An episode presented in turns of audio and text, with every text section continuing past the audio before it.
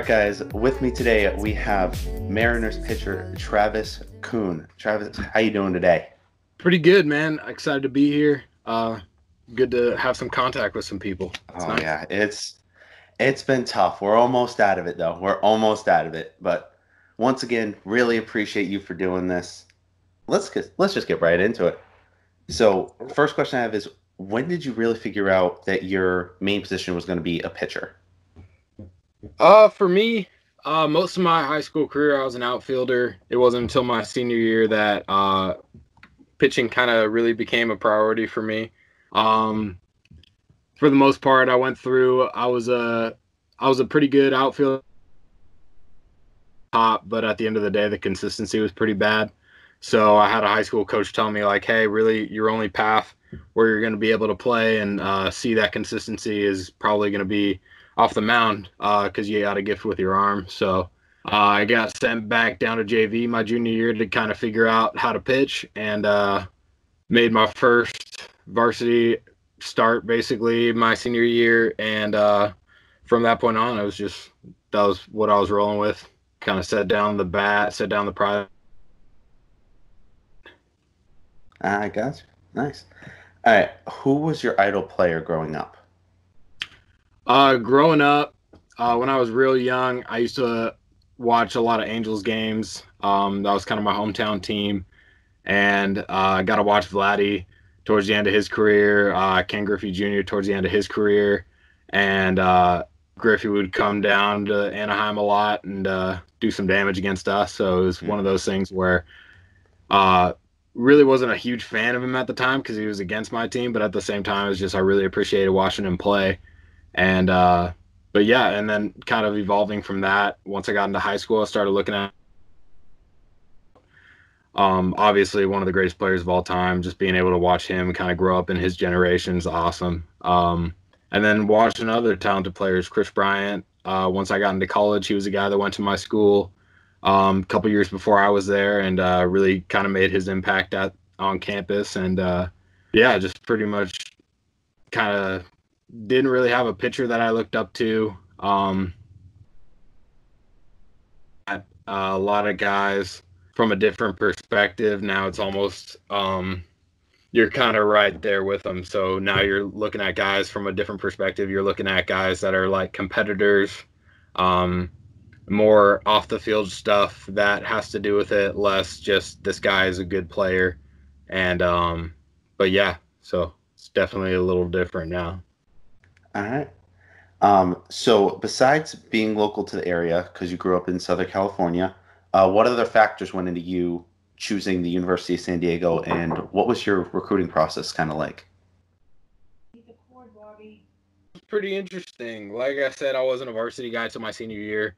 Um, when I was a junior playing outfield, I had a couple D2 interests here and there, um, a couple D1 interests, but not nothing major.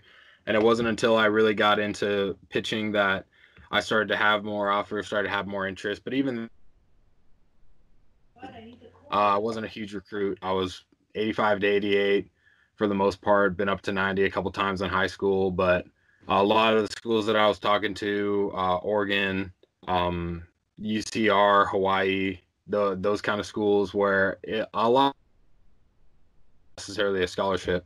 And uh, I went down to USD. Uh, there, the hitting coach at the time, Brad Marcelino. Um, he's he's a guy that I really appreciate and uh, look up to, and he's he's really pushed me a lot. And that was kind of one of the reasons that I went there. One of the main reasons is that he was there and uh, and once I got to USD, that experience was awesome as well. The next question I have is in 2019, in your college career, you were virtually unhittable. I was looking up some stats and I saw that batters were only hitting 182 against you when you came out in relief. And you only let up two homers in 48 innings. Did something change from 2018 to 2019 in your college career? Was there something different you did training, or was there a different perspective you looked at pitching? Anything like that? Yeah, definitely. Um, I mean, coming off my redshirt freshman year, I was looking for, for the most part, just wanted to compete, just wanted to play, and um, look to get in there at any time. And uh, my sophomore year was pretty unsuccessful. I had I had a good record as far as when I came into games, we tended to win, but uh, at the end of the day, it wasn't it wasn't at all what I was. But we didn't make a regional, and we didn't have the success as a team that we wanted to, and uh, basically coming into my my junior year, my redshirt sophomore year, um, I basically put aside my my statistical numbers and just focused on like, hey, look, I I want to be a guy that we can roll out there at least twice a weekend, that I can go get us some wins, get us get us push us uh, past this kind of point where we've been for the last five years, where we've been just on the edge of the postseason. Um, and uh, sadly, that, that part didn't work out, but it uh, my numbers went up. Um, and then a lot of the thing, I I used to pitch a little more scared of walks. Um, I've always had some command issues in the past, and that was something where I really just kind of put that aside. I said, you know, okay, you're going to get strikeouts as well. You're going to get the big outs in the big situations, and I just kind of had the confidence that I knew I was going to be able to roll out there and compete even with my worst stuff. So, um, I mean, in those situations, I just looked at it as uh, get myself in a good count and put guys away. It was um, wasn't focused on walks, wasn't focused on not walking up the big hit. It was just I knew that if I went out there and competed, good things happen, and uh, I owe a lot of that to the coaching staff at USD. They kind of pulled that out of me, and um, yeah, I think that's that was the biggest change. All right. So after you had that great year, you were drafted in the 19th round by the Seattle Mariners. What was that feeling like, knowing that you all that hard work that you had really paid off? Yeah, uh, I mean, it was awesome. It was the best day and the most stressful day of my life, to be honest with you. It was it was one of those days where, um, you know, before the draft, you get you get all these questions, you get all these um, these kind of answers from certain people, but you're not really getting exactly what you're looking for. Uh, looking for, and I didn't have an agent at the time. I still don't, and I was kind of going through the process on my own. So asking uh, asking teams what to expect was was super interesting because a lot of the time you're going to get answers that aren't necessarily coming from the people making the decisions. Sometimes the people that are making the decisions are persuaded differently. Draft day is a mess, and it always um, it's unpredictable. You don't really know where to go. So for me, it was just I was I I, I got a couple calls throughout the day, a uh, couple big calls, a couple small calls, um, couple offers here and there, and it was just I I stuck with my number and I actually thought the Mariners were passing on me, and I was really, really happy that they didn't. They were one of the teams that I really, really saw myself with and really saw myself going to. And uh, I couldn't be happier with the opportunity they've given me. And it's just one of those things where, you know, when when you've been playing for 15 years and you've worked as hard as I know I have, and you're getting told no a lot along the way, getting getting a call that is finally a yes is is something that I'm no and it it was amazing. Mm-hmm. So, but how was that process going through without an agent? Was it really difficult for you, or did you felt like it was kind of took a little stress off not having an agent and just doing all the decisions yourself? Um, I think both. I think for me, um, not having an agent gave me a lot of power. Uh, gave me kind of my own my own responsibility with the whole thing. Uh, obviously, didn't know anybody money after after it was all over.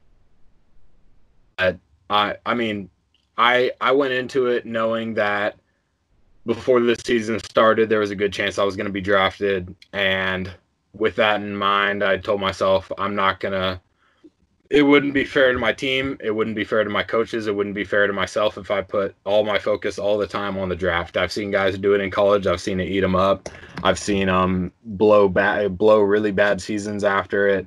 Um, so I just told myself uh, from February on, as soon as I kind of put in my last questionnaire with the last team, it was I, I was done. I was gonna have my meetings here and there, but at the end of the day, it was all about winning and competing and being with my brothers at the time, and that was that was really my only priority. And it wasn't until um, late May that when our season kind of came to an end, where I was sitting there with a whole lot of questions that still hadn't been answered. And like that that part was pretty stressful but i i i couldn't have told myself to handle it any other way. That was that was i was really happy with how i handled it. I'm really proud of who i am because of it. It was just i knew that my team needed me and there was no point in focusing on something that ultimately is out of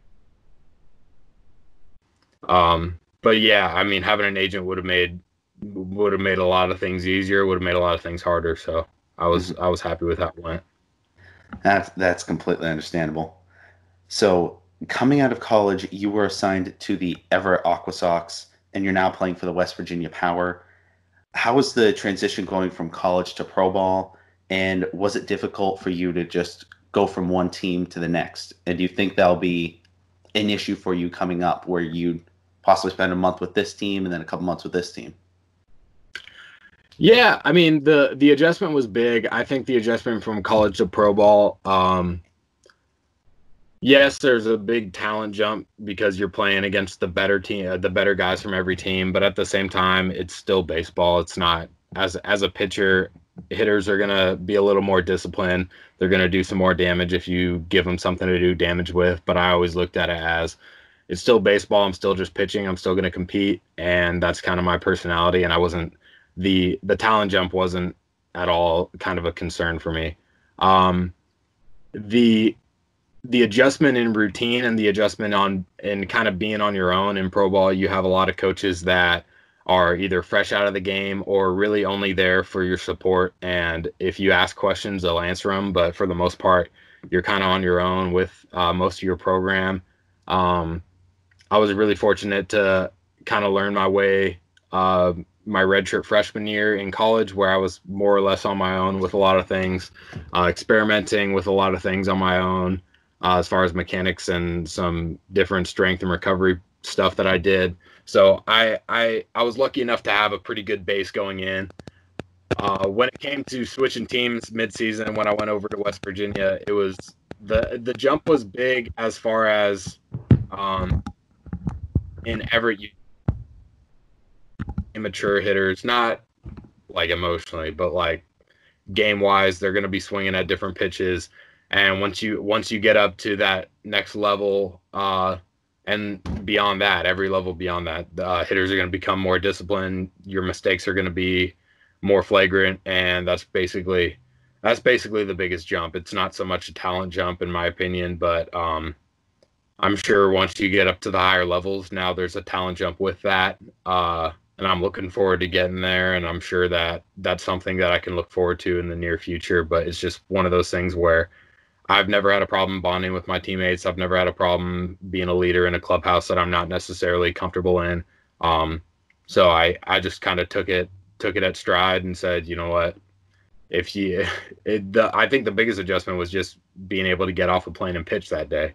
That was um, when I got called up. I was I was on a plane until from 10 p.m. to noon, and we had a game at six, and I pitched in it, and it was just one of those things where you gotta you gotta be adjustable, you gotta be able to make things work, and um, I think that's the biggest adjustment. I, if you if you have a good headspace and you can pull together um, some quick relationships,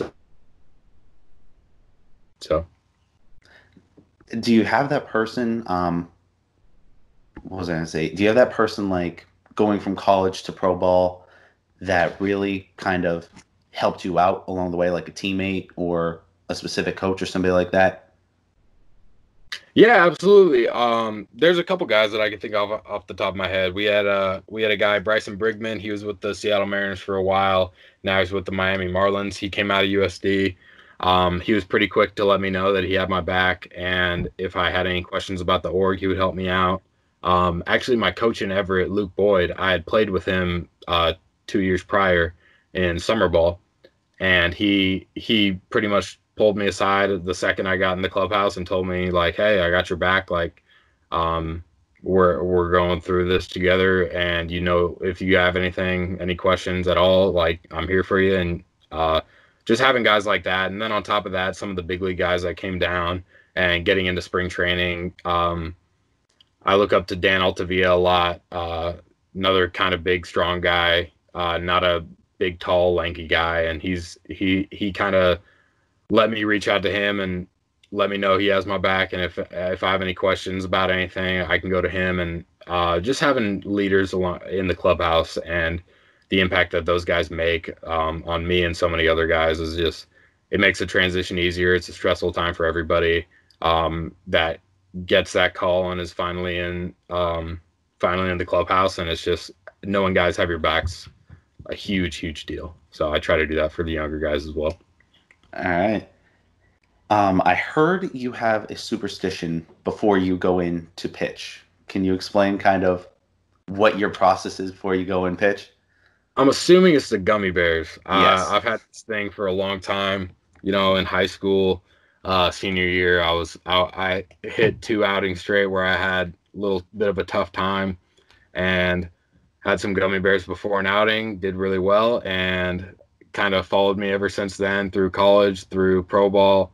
Um, at this point, it's le- I, I would consider it less a superstition and more of me getting my getting my head right. It's just one of those things where, like a lot of things, I chew gum when I pitch. It's not necessarily I I know I can pitch without chewing gum, but I also just know that it it's just another thing that is telling my mind that hey, this is this is time to compete. This is time to go. Um, you're not messing around anymore, and I think that's like having those little things. Like some guys, some guys, it's you put your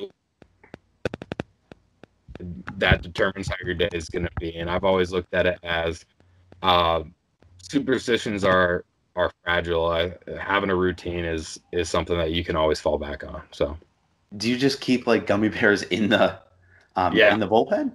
absolutely, yeah. I've I've had times I've had times where I've I've called fans over, asked them to grab me a pack of gum. uh, some family members, hey, if you could swing by the game real quick and drop something off for me. I, I I I tend to find my ways. Most of the time, I come pretty prepared. I have I have a pretty good setup that I uh, keep stocked, but you always got to watch the guys. Uh, guys next to you asking for them too, because if you hand too many out, you're going to be out for the next game. So long long four game series on the road, you don't want to run out. So hmm it's just one of those things. But I I guarantee if you ever make it to the majors, that's going to be a huge thing. Is people are just going to be lining up to give you gummy bears. absolutely. So, what would you say is the most important pitch to your game? What's the pitch that, like, if you're in a 3 2 count, clutch situation, you're relying on this pitch to get you out of it? I go to my slider a lot. Um, it's I, I I would be a little more frank to say that, but every scouting report you're ever going to read on me is I use it, and um, I'm not really worried about people knowing that about me. I think it's something that uh, it's good enough where you can know it's coming, and I'm gonna be able to do what I want with it. And it's just one of those pitches that I kind of. It was the first pitch I ever learned. I've made very little adjustments to it since I learned it my senior year in high school, and I've pretty much thrown it with confidence any count since. Uh, especially now, I've been working on it a lot this off season, as far as uh, commanding it wherever I want in the zone and uh, having a couple different shapes to it, uh, a couple different velocities to it. So tend to tend to throw a pretty hard, pretty hard big slider, and that's that tends to be my go-to. Okay. So, speaking of that and trying to keep training and stay in shape, how are you doing it during these times where gyms aren't available and you just kind of have to make do with what you got? Yeah, I mean, I got really lucky. Um, I I have a decent property in Norco, California. I got a big shed in the backyard that I got my weight room in. Um, I'm pretty reliant on strength when I pitch. I'm pretty reliant on strength for uh, my confidence off the field. I like to I like to move a lot of weight, so not having a gym kind of presented a big obstacle for me, and I took care of it. I I went to the store, bought bought everything I could need. I was fortunate enough to be able to do so. And um, I have an old batting cage that I've turned into a mound. I built a mound with my dad. Um, and now that's kind of where we're working at. We got a we got a pretty good setup back there. Um, I got a stalker radar, which helps me out, uh, making sure I'm throwing what I need to be throwing when I need to be throwing it. Um, got all my plyos, got got everything I need. So uh, it's pretty nice. All right. So, what player in the MLB right now would you look at and say, I want to be exactly like that in, let's say, five years' time? Whew, that's a good question. Um, I mean, I I've always had a hard time kind of comparing myself to big leaguers. Uh, for the simple fact that I'm I'm a lot different. But um, I'm a guy that's 5'10", 225. Uh, I've got my own kind of personality on the mound. I've got my own competitiveness on the mound. Um, I look up to guys here and there. I, I, like to see what guys are doing. Um, but at the end of the day, I think I'm kind of, I, I, think I'm my own person. I think that should be really exciting for fans myself, my family, and just knowing that I'm going to be able to get it done and be myself is that's that's my biggest thing. I got you. So you don't necessarily want to be compared to everyone. You just want to be the first Travis Kuhn. Yeah, exactly. I mean, of course, there's guys that I look at, but I mean, to put it really simply, you look at my mechanics, how I throw, what I throw, um, my personality on the mound, and you're kind of you're pulling from so many guys, and um, a lot of the guys that I'm a cross-bodied, low arm slot kind of guy. A lot of the guys that throw five, and I think by with my frame and my ability, I think it's kind of presenting this kind of new new style, new mentality, bringing along with me, and um, for good or bad, I think I'm, I'm going to be the first of mine, and I'm comfortable with that. So, all right. So, kind of speaking of that, come this year, what can we see out of you? Is there do you believe there's going to be a jump like you did from your first year of college baseball to your second year? Do you feel that you're going to be able to have that jump again this year? Yeah, man, absolutely. I think uh, I try to stay away from kind of the results kind of thing. I'm kind of keeping my head down, putting the work in, and uh, I like to just look up when it's over and see where we're at. But um, I'm really happy with the work I've put in this off season. I'm really happy with the jumps I've made, velo, command. Um, mechanically, I think I think I'm in a really good spot. And I mean, the longer the season takes to get going, the the better I'm going to get. And I know that I can hold myself accountable to that. Um, I'm in a really good space. Oop. Sorry. You're fine. I'm in, a, I'm in a really good space mentally. Um, I'm I'm itching to get going, and I think at the end of the day, I'm going to believe in my ability, believe in my confidence, and and roll with it. So I would expect big things. Okay, so I know you have to go, but I have one last question for you. Say there's that high school kid that's watching this right now that is trying to make it to college, trying to make it D1, or that college kid that's trying to make it pro ball. What advice do you have from them knowing that you've been in their shoes? I think it's really simple, man. Um, when when you feel like nobody else is believing in you, you got to make that you got to make that statement and that confidence for yourself. Uh, there's been a lot of times I've been told no in my career. Uh, I had to transfer high schools because I was told I wasn't good enough to play at one. Um, I had to change positions because I was told I wasn't a good enough competitor to do one. Um, I was told I was cocky. I was told I didn't work hard. Um, so I've kind of shaped those things into who I am now. Am I confident? Absolutely. Do I work hard? Absolutely. And I think that's one of these things where there that's that's what separates guys. It's not it's not the talent. Um, I could think of 20 guys that are more talented than me that never made it and never will make it and uh, just just very simply i think you can you can make a road for yourself there's always a path and um, some paths are really really hard some paths are really really easy some guys are fortunate some guys aren't and uh, to take advantage of your situation whichever whatever way the dice roll out to be it's it i think the most important thing is find something that makes you confident and stick with it if it's uh, baseball's a tough game. It breaks you down. So if you if you look at the guys that are really really good and really really consistent and can stay confident throughout a full season, a lot of the time it has nothing to do with baseball.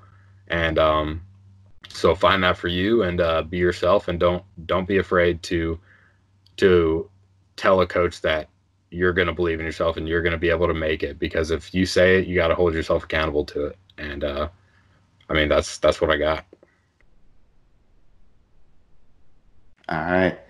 So that's all I got for today. Once again, huge thanks for doing this. Really means a lot to both me Absolutely. and Ari, who unfortunately couldn't be here. But with that being said, thank you guys so much for watching. We appreciate you guys. We'll see you next time. Yeah, you got it. Appreciate you having me on. Sometimes I like it when I lose control.